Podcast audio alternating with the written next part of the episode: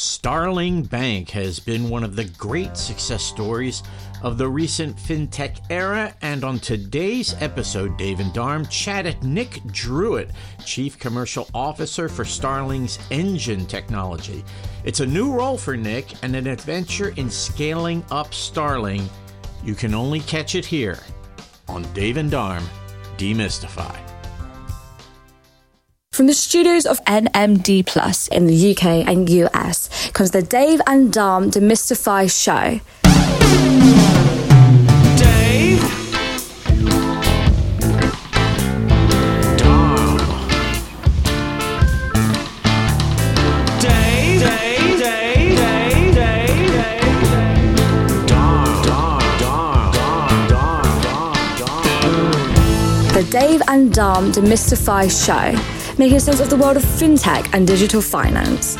Sit back and listen as the two Ds take a subject and chat it through to make it clearer and easier to understand. And now, here are your hosts, Dave Wallace and Dom Mistry. Demystify. Welcome, everybody, to the Dave and Dom Demystify show. And this week we have a really special guest. I've been trying to tee this up for a while. And so I'm super excited to welcome Nick Drewett from Starling Bank. Welcome, Nick. Thank you. Maybe we can start off with can you tell us a little bit about yourself, your role, and a little bit about your background? Just to introduce yourself. Sure. My role is the Chief Commercial Officer for Engine by Starling, a role I've been in for six months. So I joined Starling six months ago. Before that, I was a consulting partner at IBM for many years. Spent a career working with banks, helping solve technology problems and business problems, and knew I've been following the Starling story very closely. And you know, an opportunity came to get on board last year after Anne decided to establish the engine business. And so I came on board to help grow that. Fantastic.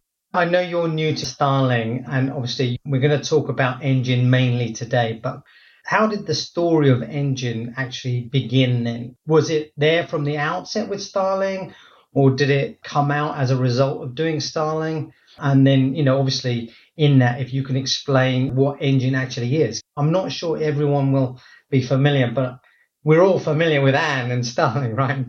Yeah.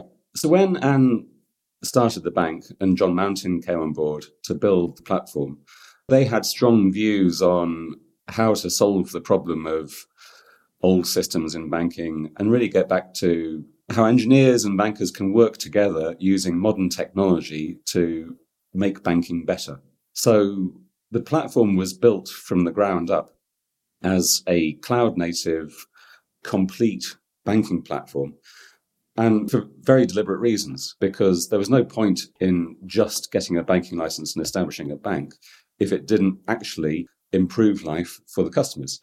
And by taking advantage of cloud technology and modern architectural principles, a platform was built to run Starling Bank that is very, very resilient, as it should be, because it's cloud native and uses the principles of resi- always on you would expect.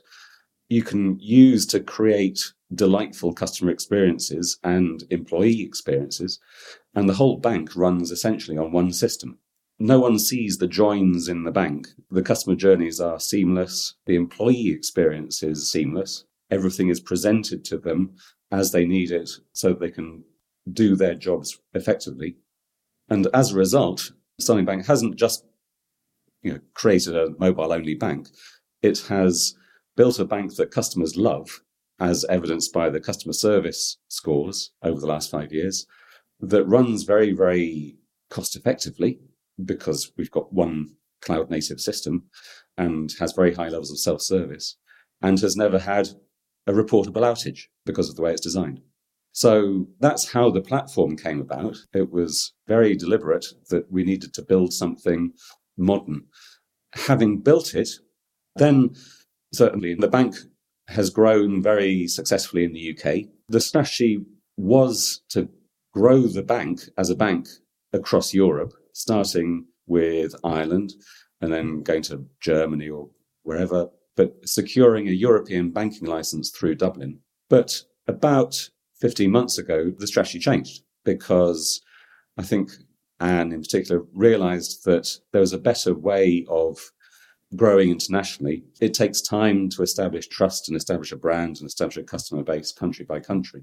Better to partner with banks around the world to transform and launch new propositions or new brands where our role is the provider of underpinning technology on a software as a service basis. So that's when Engine was born. Fantastic. I mean, it's a classic kind of homework question where you say, well, I've been in part of the bank and there's this fight between business and technology. If you were to start again, what would you do differently? And yes, you know, in today's age, you wouldn't think of anything other than to put something in a cloud native environment. But the other thing that kind of gets hidden, which I'm interested in as well, is that you said it's one platform. Hmm. Does that cover all of your products? Because we know that banks have multiple cores typically. And for a variety of reasons, they might have bought, you know, different cores for their loan system, for their mortgages, for their current accounts, etc. But is Starling running the one platform across all of its products? Yeah. That's a great difference. So apart from mortgages, where we've acquired a mortgage business. And so we're building out the mortgage functionality into the core platform. So that will happen over time. Technically speaking, there is a mortgage business that it's serviced on platforms that we acquired. But the business of the bank, essentially, because the Starling Bank does not yet offer mortgages, is all conducted on one platform. And that's not just the products and the ledgers, it's customer servicing, account management, AML, fraud, treasury, payments, card processing, call center. So you sometimes hear the virtues of a composable architecture so that you can take best of breed and not put all your eggs in one basket. What we've built is, in a sense, decomposable in that all of the services are independent, have their own databases, speak to each other through APIs. So you can unplug them if you want and plug in something else. But the starting point is a complete set of components that work effectively together and a management portal, which is a single pane of glass with about 40 tabs for every department of the bank where the employees do their work, whether it's call center, onboarding, financial crime, disputes, and so on. And that's where they do their workflows, calls. It has all the real time dashboards and MI. And that speaks to the same APIs as the mobile banking app.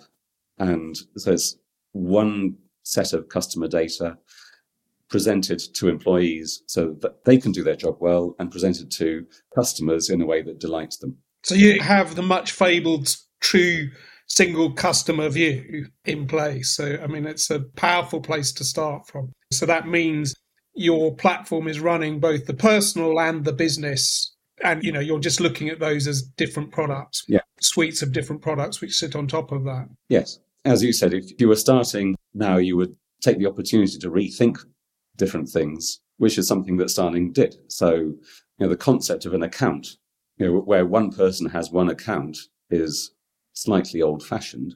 And the data architecture allows much greater flexibility. And you see it in the Starling Bank app, where we offer saving spaces, where you, know, you can use the spaces functionality to put money aside for a rainy day, or where you can put all of your bills, all your direct debits and standing orders, and just put one amount in and it deals with itself, or roundups. During lockdown, we launched the connected card where you could set up a space with a spending limit on it and give a card to your neighbor so that they could do your grocery shopping. You can imagine that that kind of flexibility in the account structure enables you to do all sorts of interesting things according to the business model of the bank. So if you're a private bank, for example, you might use it to offer uh, read only access to your accounts to your accountant or financial advisor or cards with spending limits for nannies or yacht crew. you can take it wherever you want to, and you can issue virtual cards to specific spaces. So it's got that kind of flexibility built into it that is different to you know, just recreating old banking software in a cloud native way. So, in terms of engine, then, is all of that then available as part of the engine product suite? Yes. Our view is that what banks will want is the core services and the APIs and the management portal. They don't have to take the management portal. They could construct their own processes using something like Salesforce. They don't have to take all of the core services. If they wanted to use a different card processor, you can. If you want to use a different solution for AML, you can. It's all API. The one thing where we think most banks will want to build their own is the mobile app. So we're not saying take the Starling app and rebadge it, but the implementation to establish a new, let's say, greenfield digital bank in a country would be we set up an environment in a cloud suitable for them. We install the core services and management portal and they engage someone or build a mobile banking app and do the integration to the domestic payment scheme and some other integrations to say accounting and treasury and reg reporting. But that's basically you know, what an implementation looks like. In terms of customers that you're looking for, it's very firmly other banks. So, you know, I guess there's other players out there who are targeting retailers and other big brands in terms of providing products and services to enhance loyalty, for instance. But it sounds like Engine's very much more bank orientated. I think that's the starting point because so far, when bankers have seen it, they get very excited, particularly when they see the management portal, which really brings to life the fact that there's one system and you can see the workflows and all the data presented the way it should be. But from our perspective, I think we don't want to restrict ourselves by saying we're just after greenfield digital banks or neobanks versus replatforming an existing bank. And you know, there's a good market for non-banks that want to launch financial services products. So we're very open-minded. The platform is what it is, and I think it could be put to use in a variety of different situations. So, for example, fintechs that might want to do credit scoring, is that something that you could provide as a service to them? There are certain external data sources and feeds that we take in sanctions screening, credit bureau checks, and so on. So our first implementation, for example, which I can't name unfortunately yet, but is underway, is an Eastern European bank, and it's an established bank that wants to launch a new digital only brand in that country, which is a great first implementation for us. I think that's the natural starting point. Digital bank launches. As that gets proven and people understand, actually, this is very powerful, then we'll be looking at replatforming existing banks because the business case is tremendously powerful. The Starling Bank runs at a fraction of the cost of any comparable bank for a variety of reasons. And I think banks have been worried about replatforming because over the last 20 years, you know, it's been described as trying to do a heart and lung transplant at the same time at 30,000 feet. You get all these weird metaphors. Yeah. or changing the engines on the plane and all that. Yeah. Exactly. And there have been many examples of, let's say, troubled implementations. I think my view is if your starting point is a target platform that works and is proven, the job reduces to fundamentally a data migration and decommissioning and a business change exercise, each of which is very, very manageable and solvable. So I think the problem becomes when you're implementing a gnarly old core banking platform that requires lots of configuration and situations like the Walker report on Co-op Bank, public record, which refers to 15,000 change requests. And when that happens, the project duration balloons and management changes, and it's very difficult to execute an effective program with a stable target that we can spool up and people can start experimenting with very, very quickly a big chunk of the complexity of replatforming goes away.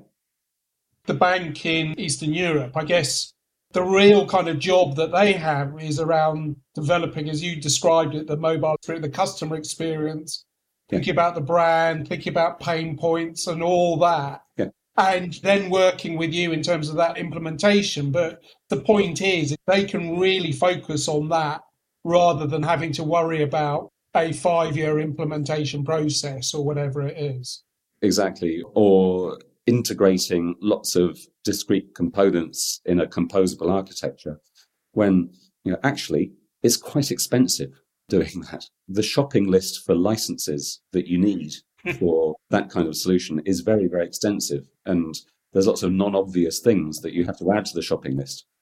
And you've got to integrate it all. And there are accelerators and frameworks and so on. But nevertheless, it's a very different exercise. And as you say, that allows you to focus on the customer experience. In that instance, they're not relying on you for the banking license. They have the banking license already. So that's not something that you have to worry about. Yeah, correct. And remember, because the bank was going through a European banking license exercise through Dublin, the platform is EBA ready. We've done most of the right. engineering work to be ready for launching a bank in the Eurozone. And the platform is modern, as you'd expect. It's flexible, configurable APIs. It's multi currency. So Starling Bank offers customers the ability to hold euros and sterling on one account. And when you make a payment, the terminal detects whether you've got euros and if so, takes it off the euros balance. Actually, as a staff member, I, I can set up 27 currencies on the one account. And that's just the limit that we've put on it. I mean, the fact that you've got one platform across different customer segments, business segments, and products, that I think is clear is that's your main differentiator against like the traditional software providers in the space, you know, like my previous employer, Temenos and the Finastras, etc. So that's pretty clear what your differentiator is there in that space. And also the fact that you're born cloud native, not trying to make a transition to cloud native, which is, you know, much more difficult than simply sticking your monolith into a container. I think you've got very strong differentiator there with the incumbents and in terms of competing with other newer platform providers, you know, the likes of like PM or Mambu or Vodeno. How do you stack up against those, would you say? Engine's been a well kept secret. It was launched last year. So when people are drawing up lists of potential partners, they tend to start with Mambu, Thought Machine, 10x, you know, possibly Temenos still. So we're lucky if people are aware of us we've been hitting the speaker circuit to just get the brand and get word out. How we compare with the modern platforms like the 10x's and Mambus and Thought Machines, fundamentally, the difference is it's the complete platform. It's not just the ledger. Know, they've done a fantastic job of creating the market for cloud native banking platforms. But within that, there are also differences. You know, Mambu is great, but has very clearly positioned itself as doing a particular job really, really well and well, A doesn't offer the full platform, and B the accounts they offer it doesn't have the complexity and, richness of of what Starling's built. And you know, we also remember Starling Bank has nearly nine percent of the UK market for business banking now. We're not talking big corporates. You know, we don't yet do leasing or trade finance or anything terribly exotic or complicated group structures. But nevertheless, we've got half a million corporates as customers. So we've got all of that functionality as well um, for corporate onboarding and so on.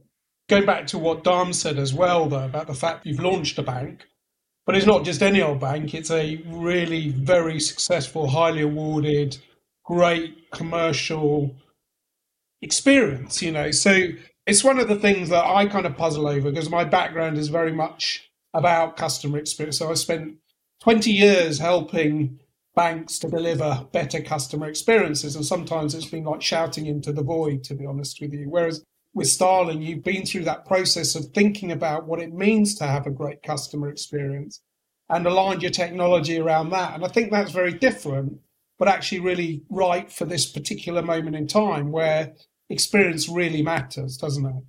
I agree. And, there's another point of difference. There are pros and cons of being a technology organization slash bank at the moment. There are natural concerns about will Starling Bank's demands take precedence over everyone else's? Are we really set up to be a software company? And the answer is yes. And the center of gravity will move over time as the software business grows and we take on more customers. But the benefits, I think, are huge to your point about our ability to share that experience and the lessons of building a real powerful brand and customer service. Because the answer is often not technology. I think my favorite example of that is the way we manage the call center, where we don't use AI, we don't use IVR, there are no recorded messages saying, Have you considered using our award winning app? And that's because the engineers or the people that run the bank, the view is any call to the call center is a failure of the digital product. So we want to speak to people and spend as long as it takes speaking to people to solve the problem. The call center agents have no targets, performance targets. There's no measurement of individual agent performance. It's a very powerful capability that we have to talk to customers, solve any problems, have a feedback loop into the digital product. And it's a completely different mindset where most banks have to come from to nibble away at cost. I mean, I've just written an article which is talking about digital transformation and the notion of value creation rather than value extraction. And I guess that's exactly what you're talking about is how do you create value? You know, I love that idea that the call center is there to talk to people because that's what a call center should be rather than people sighing and, you know, going, God, I've got to go through all this IVR and hating the experience. Yes, and it makes for a good working environment in the call center as well because the whole ethos and the approach is different. You're there as a key element of building customer satisfaction and trust. And being a digital bank, we have to work extra hard at building trust. A good measure of any digital proposition is how well it works when you can't go through the digital channels, because that's the bit that we've seen the weakest in most of the other digital banks. So well done on that. But one last question, I guess, is how are you approaching the sales side of Engine? Because this is a technology proposition. Are you're building out a true technology type business like you would have had at IBM or I would have been at Temenos, etc.? How, how are you approaching it, Nick? Sensibly. Probably that. In that it would be very easy to get very excited about the product compared to the alternatives. But we also know that you live and die by your reputation, and trust is very important. So each implementation has got to go very well. So our approach is very much to partner with organizations that have relationships at the right levels of banks and have the global footprint because we're still a small UK company. So we are partnering with consultants and systems integrators. And for them, it's a conversation with a client about the Starling story, similar to the one that we're having now, is generally quite interesting and sparks ideas and debate. And that's the way it should be compared to you know, a product evaluation. We're looking for banks that want to partner with us to launch a digital proposition or to transform. And that word is important, the partnership. I 100% agree. I wrote about it last week. You know, the key to this is all about partnerships. I love this recording. So thank you so much for coming on board with us, Nick. Been really interesting to understand what Engine's about. And it sounds like you're on the track to success. So wish you all the best.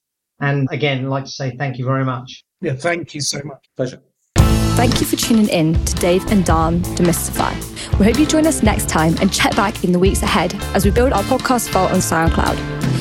Be sure to connect with Dave Wallace and Dharmesh Mistry on LinkedIn. And until next time, ciao and have a marvelous week.